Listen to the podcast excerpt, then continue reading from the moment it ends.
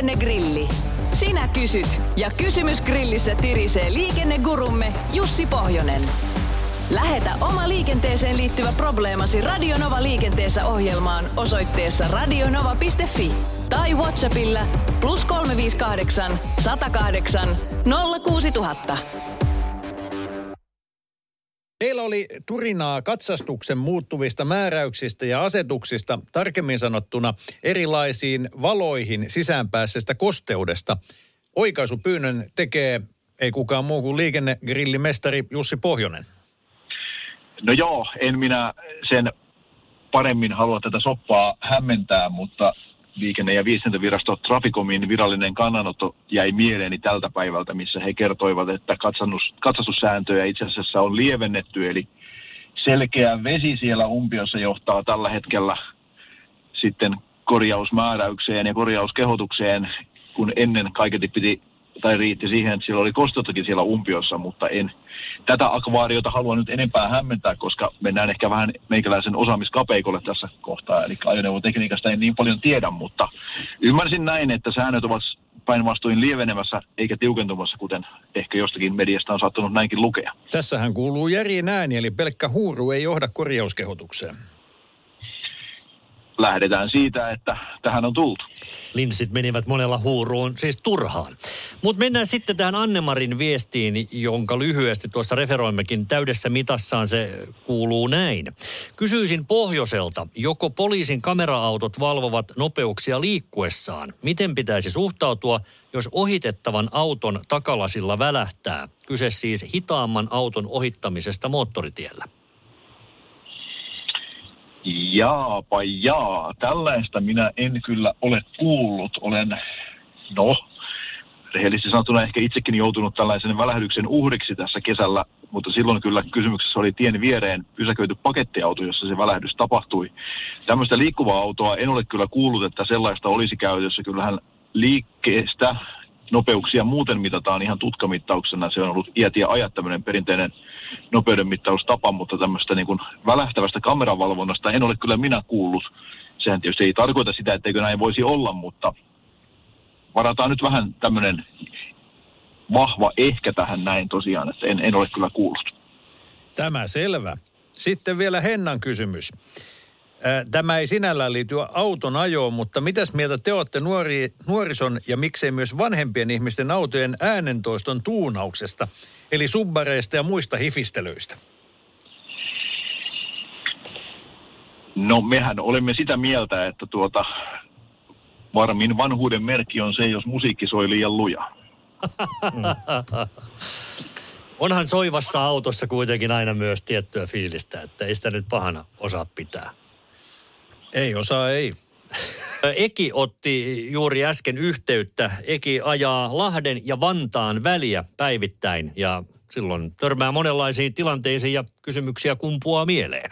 Aurauskalusto, kun on joskus ollut tarpeella liikkeellä, niin onko se sallittu, että niillä on taaksepäin älyttömän kirkkaat valkoiset valot, jotka niinku ihan oikeasti häikäisee? Koska ei se ainakaan mun mielestä niin liikenneturvallisuutta lisää, että sä et juuri näe mitään niiden valojen johdosta pimeällä. No siis valot ovat sinällään lailliset, eli puhutaan niin sanotuista työvaloista, joilla on tietysti tarkoitus sen työn tekemistä helpottaa ja kun ollaan tilanteessa, missä pitää vaikka peruutella tai käännellä, että saadaan varmaan tarpeeksi valoa sinne taaksepäin, mutta tietenkään eteenpäin ajettaessa, tiellä liikuttaessa niitä ei saisi käyttää, eli ne pitäisi muistaa sammuttaa ja tästä unohduksesta lienee useimmiten kysymys. Muistan tässä itsekin Männäviikolla Hämeenlinnan moottoritiellä tapauksen, missä olin tämmöisen suola-auton takana, missä oli kaikki nämä työvalot taaksepäin, ja se oli kyllä kieltämättä, kun ne sieltä korkealta hytin päältä suoraan takana olijoiden silmiin loisti, niin siinä oli aika hankala olla siellä takana, ja itse siinä ohitettua niin yritin omalla takasumuvalollani antaa tällaista huomautusta ja toivoa, että tämä autonkuljettaja olisi huomannut, mutta en tiedä, tekikö tämä minun huomautusvaikutusta, mutta tosiaan niin lailliset valot, mutta käyttötarkoitus pitää aina muistaa tehdä oikein. Sitten Annemummin viestiin. Kiitoksia Annemummille viestistä ja positiivisesta palautteesta ja ihmettelyäkin viesti pitää sisällään. Hän ihmettelee nimittäin Jyväskylässä yleistynyttä tapaa, jossa henkilöauto parkkeerataan jalkakäytävälle hätävilkut päällä. Ei täysin ennennäkemätöntä muuallakaan Suomessa. Yleinen jyväskyläläinen pysäköintitapa siis kuitenkin, jonka laillisuudesta Anne kysyy. Onko tällainen nykyään sallittua? Täällä ei näytä aiheuttavan minkäänlaista tai minkään tahon asiaan puuttumista.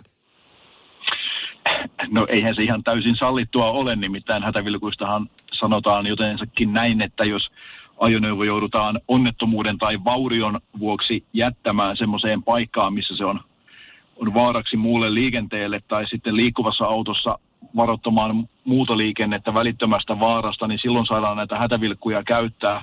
Ja kuten todettua, niin pysäköintihän näihin ei liity millään tavalla. Eli se, että jättää pysäköintimaksun maksamatta tai pysäköi kiellettyyn paikkaan, niin ei tee sitä pysäköintiä kyllä millään tavalla oikeutetuksi sillä tavalla, että sinne laitetaan hätävilkut. Ja ehkä tässä tietysti tämä meidän yleisvalvontaviranomainen, eli poliisi voisi miettiä sitten, että olisiko näihin ehkä jopa syytä jo puuttua joskin vaiheessa. Ja sitten kysymys, joka saattaa äkkiseltään tuntua kummalta, mutta kun tiedostaa, kuinka monella oppivelvollisuutensa päättävällä on vaikeuksia tämän arkipäiväisen asian kanssa, niin eihän se ole itsestään selvää. Ää, voiko saada ajokortin, jos ei osaa lukea? Kirjallista läpipääsy voi silloin olla aika vaikeaa, aprikoi nimimerkki kolme satoa.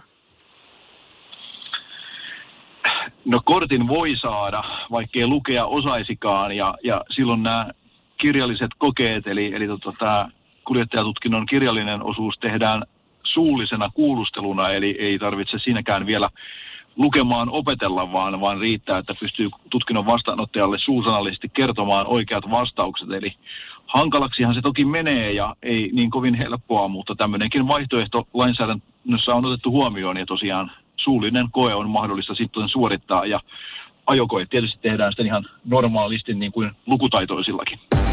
Radio Novan liikennegrilli. Lähetä kysymyksesi osoitteessa radionova.fi tai Whatsappilla plus 358 108 06000.